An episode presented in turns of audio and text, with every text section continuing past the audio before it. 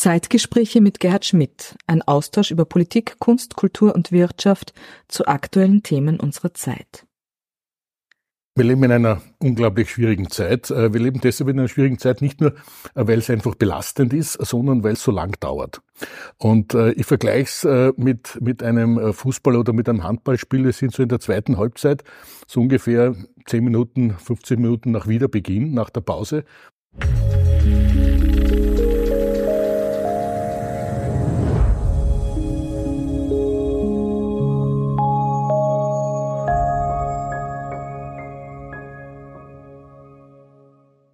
Meine sehr geehrten Damen und Herren, herzlich willkommen zur heutigen Ausgabe der Zeitgespräche, wieder hier in den historischen Räumlichkeiten der Wiener Urania. Und ich freue mich immer, wenn ich an einem Ort wie der Wiener Urania, an dem sich über äh, viele, viele Jahrzehnte, eigentlich kann man sagen im letzten Jahrhundert, die bedeutendsten Wissenschaftler des Landes getroffen haben, um ihr Wissen und ihr Können äh, auch in die Breite zu vermitteln. Wenn ich da einen führenden Wissenschaftler begrüßen darf, und es ist mir eine große Freude und eine große Ehre heute, äh, einen Mann in, äh, bei uns hier begrüßen zu dürfen, der den Titel Drogen Papst oder Drogenexperte Nummer eins in Österreich hat, Universitätsprofessor Michael Musalek. Herzlich willkommen, dass du Zeit gefunden hast, heute zu uns zu kommen. Schönen guten Tag und ich freue mich auch sehr, da zu sein heute. Das ist die Freude ist ganz meinerseits.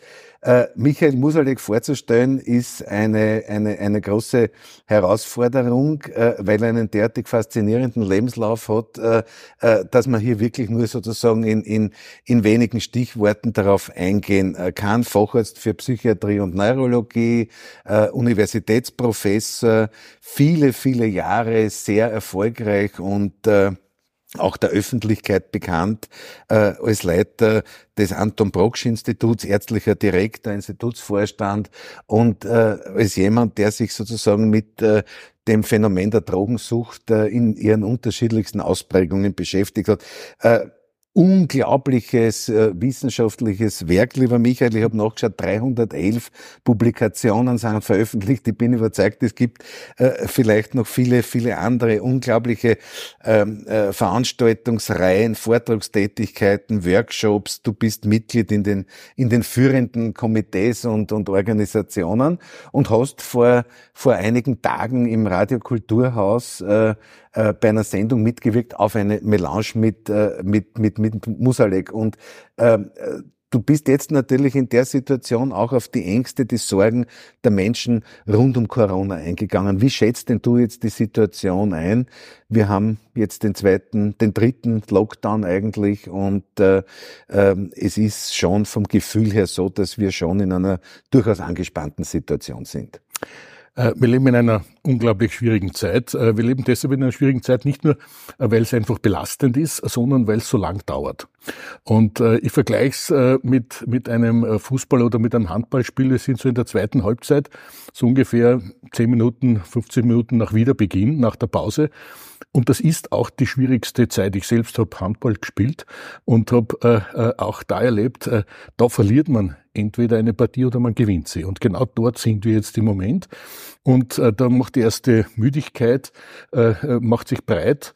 Und gleichzeitig hat man aber schon das Ende vor Augen und möchte eigentlich nimmer mehr. Und das ist die große Schwierigkeit, in der wir uns jetzt befinden. Und wenn wir da nicht durchhalten, dann werden wir die Partie nicht gewinnen können. Mhm. Du hast ja auch immer versucht, sozusagen, das habe ich auch ein bisschen in deiner Biografie äh, gefunden, du hast ja immer versucht, sozusagen deine, die, die, deine wissenschaftlichen Erkenntnisse mit einer empirischen, auf einer empirischen Grundlage abzusichern. Und äh, jetzt hast du vor einiger Zeit gesagt, dass gerade unter Corona sozusagen der Alkoholkonsum zunimmt, äh, der Nikotinkonsum zunimmt, andere Süchte vielleicht auch noch. Wie, wie ist denn da die, die, die, die Lage? Wir haben im Mai eine Untersuchung gemacht äh, zur psychosozialen Situation äh, des Österreichers und der Österreicherin. Und da hat sich herausgestellt, äh, dass ein Viertel äh, massiv psychisch belastet ist äh, durch diese Corona-Krise. Äh, ein äh, Viertel ist massiv wirtschaftlich belastet und interessanterweise, die beiden Gruppen überschneiden sich kaum. Nur zu 10 bis 15 Prozent.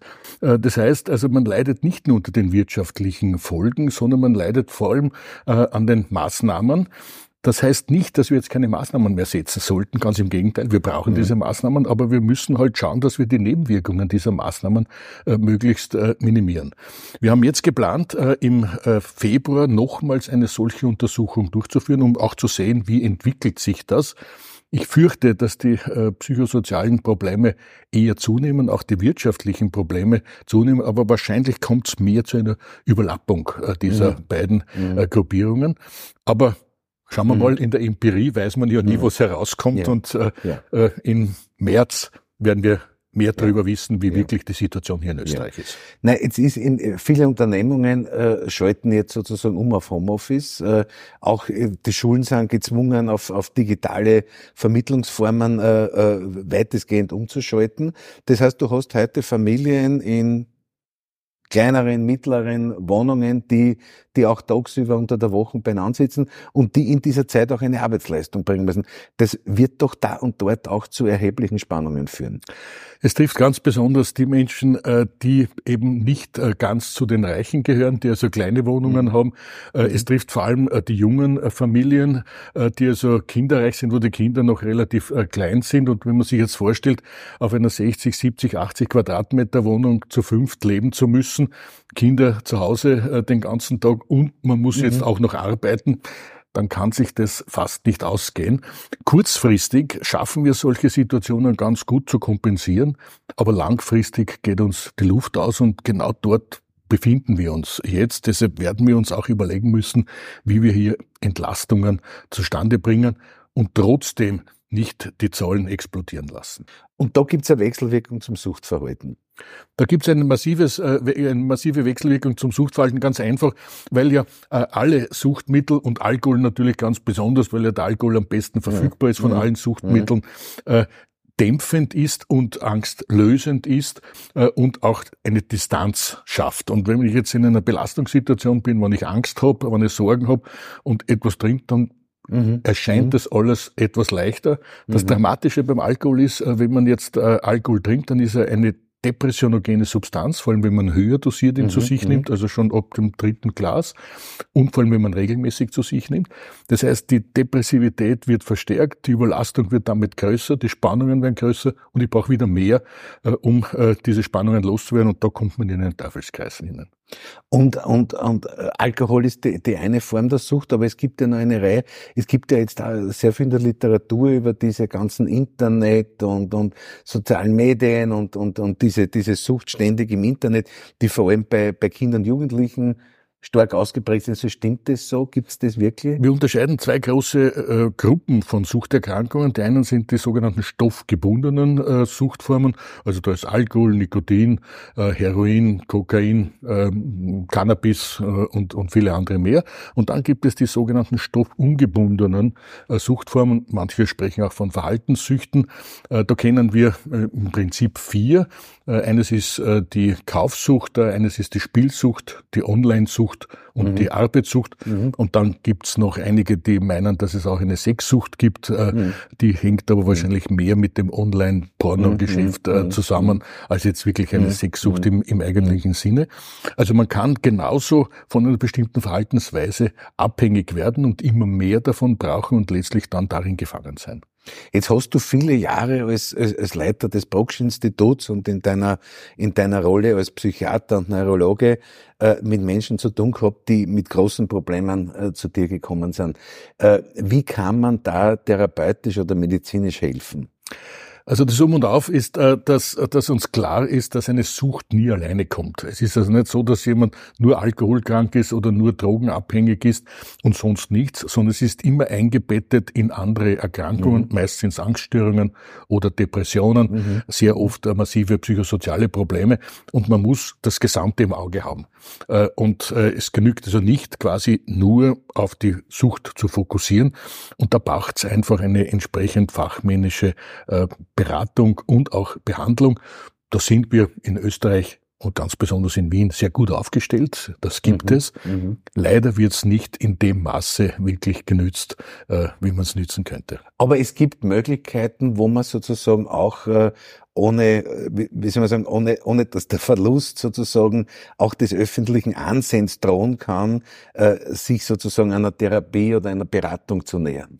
Es gibt die Möglichkeit, äh, dass man äh, diese Beratung oder Therapie äh, beim Allgemeinmediziner beginnt. Man kann sie natürlich auch beim Facharzt letztlich durchführen.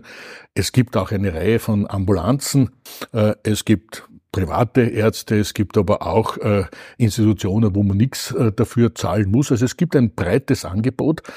Leider ist aber natürlich die Suchterkrankung noch immer hoch stigmatisierend. Es ist mhm. einfach nicht das Gleiche, ein Morgengeschwür zu haben oder alkoholkrank mhm. zu sein. Mhm. mhm. Und äh, das führt natürlich bei vielen Menschen dazu, dass sie dann nicht in Behandlung gehen. Wir haben eine Latenzzeit, also eine Zeit von Beginn des Suchterkrankung bis zur Behandlung von im Schnitt fünf bis acht Jahren. Mhm. Das ist extrem lang. Mhm. mhm. Und das bedeutet aber auch, wie bei jeder anderen Erkrankung, umso später ich behandle, desto schlechter die Prognose. Mhm. Und das ist eines der Hauptprobleme eigentlich in der Behandlung. Die Behandlung selbst ist hoch erfolgreich. Also wenn man in Behandlung geht, hat man gute 80 Prozent Chance, von dem wieder ganz loszukommen. Also mhm. wenn man behandelt, ist die mhm. Prognose gut, mhm. ohne Behandlung ist sie leider mhm. schlecht. Man hat, man hat oft das Laie, als medizinischer Laie den Eindruck, dass gewisse Süchte in der Gesellschaft sozusagen äh, tabuisiert sind und andere Süchte irgendwo sozusagen so ein bisschen ins, ins, ins, ins Spektrum der, der, der, der, der kulturellen äh, Normalität äh, oder der, der kulturellen, also Alkohol zum Beispiel. Ne? Ja, wir müssen unterscheiden äh, zwischen dem, was die Gesellschaft äh, sieht als ein Suchtmittel, beziehungsweise äh, was äh, sie auch verpönt als äh, mhm, Suchtmittel und dem, was ein Suchtmittel ist. Das ist nicht unbedingt deckungsgleich, äh, denn äh, Alkohol ist natürlich ein Suchtmittel, auch Nikotin ist ein Suchtmittel, beides ist legal. Äh, Kokain ist ein Suchtmittel, Heroin ist ein Suchtmittel, Cannabis ist ein Suchtmittel und äh, all die drei sind illegal. Das ist eine gesellschaftliche Entscheidung. Ähm, es hat schon etwas auch mit den Suchtmitteln zu tun, äh, denn es gibt ein sogenanntes Suchtpotenzial. Das heißt, äh, wie rasch werde ich von einer Substanz äh, abhängig, hängt von der Einnahmeart und von der Substanz ab. Und da gibt es mhm. mhm. Substanzen, die haben ein niedriges Suchtpotenzial zum Beispiel Alkohol, da muss man relativ lang, mhm. hochdosiert mhm. es zu sich mhm. nehmen, um abhängig zu werden. Auch bei Cannabis muss man relativ lang, hochdosiert zu sich nehmen, um abhängig zu werden. Umgekehrt gibt es Substanzen, wo man sehr rasch abhängig wird. Die haben ein hohes Suchtpotenzial. Also Heroin intravenös äh, verabreicht da braucht man nur relativ wenig und gar nicht so hoch dosiertes nehmen, ist schon abhängig. Mhm. Nikotin-Inhalationsrauchen hat auch ein sehr hohes mhm. Suchtpotenzial. Mhm. Wenn dann jemand suchtkrank ist, dann ist er ziemlich gleich suchtkrank. Es ist nicht so, dass der eine mehr suchtkrank ist oder weniger suchtkrank ist, aber die Zeit äh, dorthin ist einmal länger und einmal kürzer. Und wenn man es auf die Bevölkerung umlegt, äh, dann geht es um den Prozentsatz äh, der Süchtigen im Vergleich zu den Usern. Also bei den Substanzen mit hohem Suchtpotenzial gibt es kaum User, äh, sondern alle sind davon abhängig. Also es gibt kaum jemand, der Nikotininhalationsrauchen betreibt und nicht abhängig ist äh, von Nikotin. Es gibt auch kaum jemand, der mhm. Heroin intravenös mhm. verabreicht und nicht abhängig ist. Mhm. Umgekehrt gibt es relativ viele, die Alkohol äh, trinken und nicht abhängig sind. Wir haben mhm. ungefähr mhm. fünf Prozent äh, der Bevölkerung ist alkoholabhängig. Ungefähr 95 Prozent nehmen Alkohol zu sich. Also sieht man schon, es ist ein relativ geringer Prozentsatz.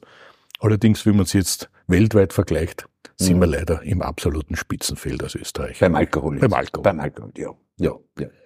Äh, und Medikamente spielen da eine Rolle? Medikamente spielen auch eine große Rolle. Das ist die sogenannte stille Sucht. Mhm. Das ist die Sucht, die meist mhm. übersehen mhm. wird, mhm. Äh, die uns als Ärzte auch ganz besonders betroffen macht. Äh, mhm. Denn ungefähr 80 bis 90 Prozent all dieser Medikamente werden von Ärzten verschrieben. Mhm. Also da haben wir leider hier auch, sind leider hier auch mit verursachend. Es gibt verschiedene Substanzen, von denen man abhängig werden kann. An erster Stelle sind natürlich angstlösende Substanzen und Beruhigungsmittel, Schlafmittel zu nennen aber mhm. auch Schmerzmittel mhm. und vor allem auch Amphetamine, also äh, steigende äh, Mittel, also leistungssteigende Mittel beziehungsweise Appetitzügler. Äh, die spielen nicht eine ganz so große Rolle, aber in der letzten Zeit doch eine zunehmende Rolle. Jetzt, jetzt, sieht man in der Werbung überall Hanfprodukte sozusagen, die angeboten werden. Hat das eine medizinische Dimension? Es kommt darauf an, äh, welches äh, Hanfprodukt, äh, also wenn Cannabis und Cannabinoide, die eben abhängig machend sind, also die THC-hältig sind, verabreicht werden, dann kann man davon abhängig werden. Mhm. Es ist ein relativ niedriges Suchtpotenzial, das heißt, ich muss also relativ lang hochdosiertes mhm. zu mir nehmen, um abhängig mhm. zu werden. Mhm. Aber wenn man abhängig ist, ist man genauso abhängig wie von einer anderen Substanz. Und wir haben einen Zusammenhang, äh, die Zahl der Abhängigen hängt immer von der Verfügbarkeit der Substanz ab. Also je mhm. besser mhm. eine Substanz äh, verfügbar ist, desto mehr wird's genommen, desto mehr wird's in hoher Dosierung genommen und desto mehr Abhängige. Aber die, diese weitgehenden Rauchverbote, die es gibt, die haben schon auch dazu geführt, dass die Menschen sozusagen weniger rauchen.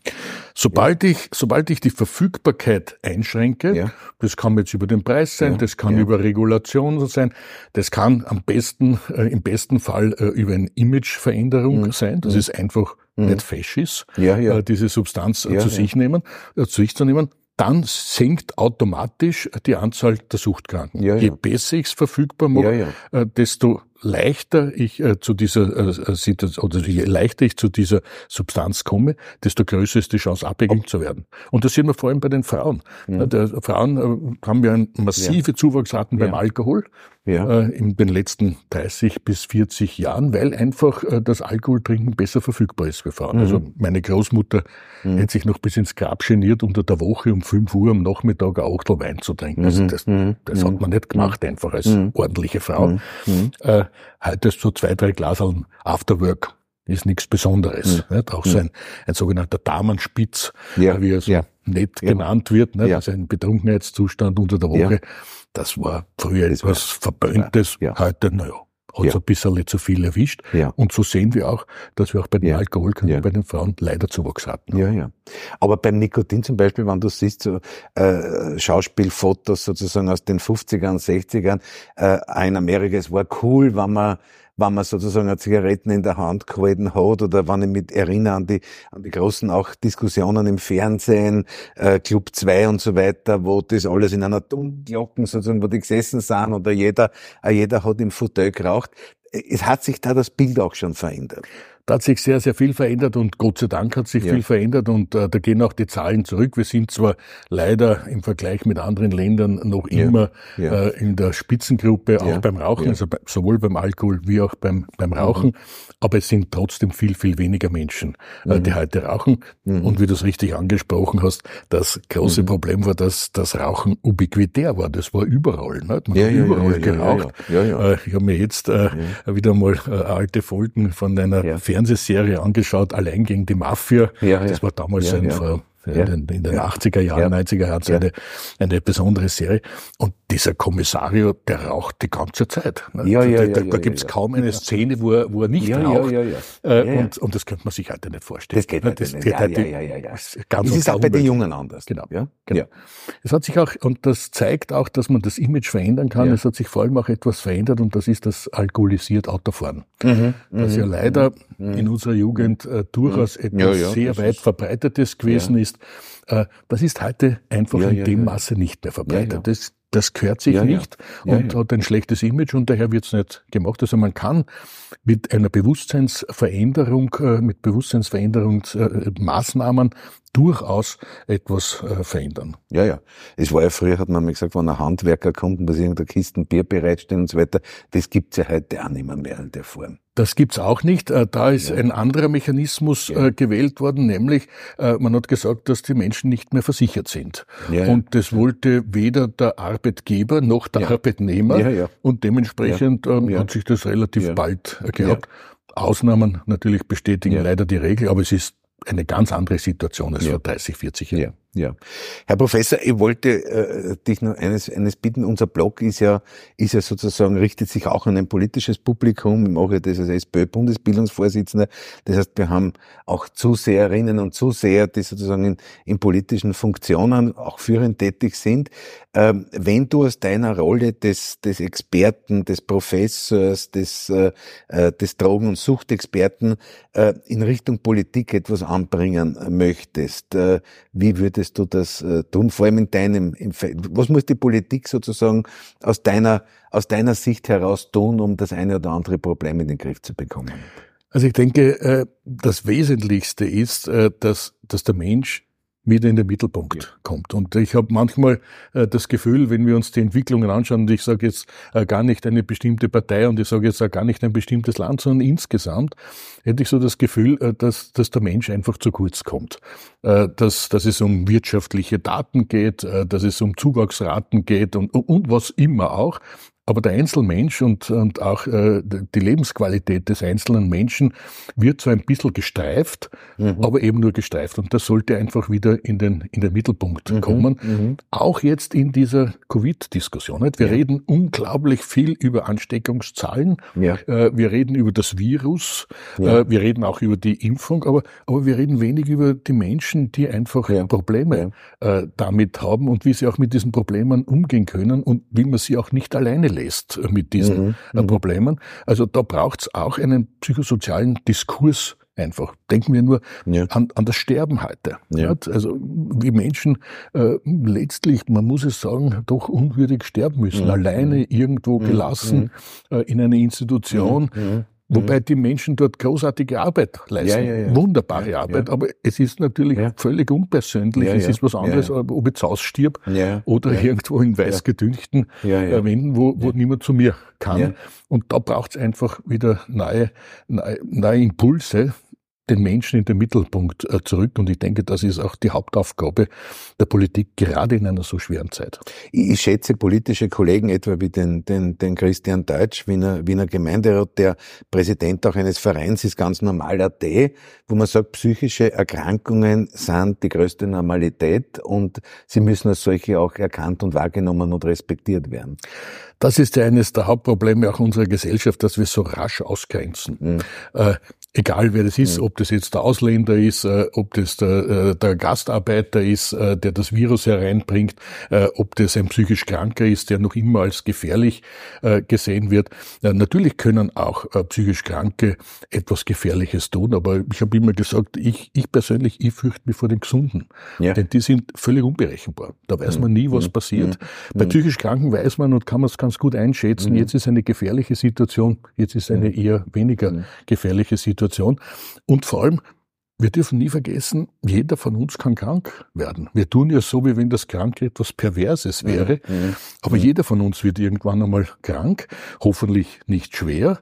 Äh, und jeder braucht dann auch entsprechende Hilfe. Und genau ja. darum geht's, diese neue Solidarität äh, wieder zu entwickeln, denn das ist uns doch, denke ich, ja. ein bisschen abhanden gekommen. Das heißt, die Politik ist gut beraten, in, in Beratungseinrichtungen, in, in, in, in, äh, in, in, in Hilfseinrichtungen und so weiter weiterhin zu investieren nicht nur zu investieren, sondern dort auch wirklich zum Teil Qualität, mitzuarbeiten, ja. Ja, ja. Äh, weil nur dann sehe ich auch, wo das wirkliche Problem ist. Denn sonst ist es ein theoretisches Problem. Der psychisch Kranke ist dann so quasi halt ein, eine theoretische Größe, während wenn ich selbst in einer Institution mitarbeite, dann, dann sehe ich, was mit diesem mhm. Menschen ist mhm. und, und wie die mhm. genauso sich freuen können wie wir, die mhm. genauso sich ärgern können wie wir die, wo es gute Menschen gibt, wo es weniger gute Menschen gibt. Und dann habe ich natürlich ganz einen anderen Zugang und dann kann ich andere Entscheidungen treffen. Es gibt ja diese, ich weiß nicht, ob das nur State of Art ist, diese, diese WHO-Definition von Gesundheit, wo man sagt, Gesundheit hat eine,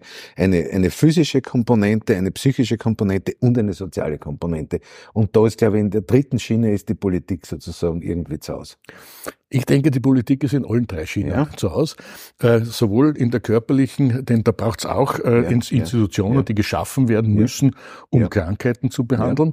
Äh, auch natürlich in der psychischen und der sozialen. Aber das Entscheidende, und das ist auch das Wunderbare an dieser Definition äh, der Weltgesundheitsorganisation, ist ja, dass gesagt wird, psychische Gesundheit oder überhaupt Gesundheit ist nicht nur Abwesenheit von Krankheit, sondern wesentlich mehr. Und dieses wesentlich mehr ist einerseits die Möglichkeit, ein autonomes, möglichst selbstbestimmtes Leben zu führen und auf der anderen Seite freudvoll zu leben. Mhm.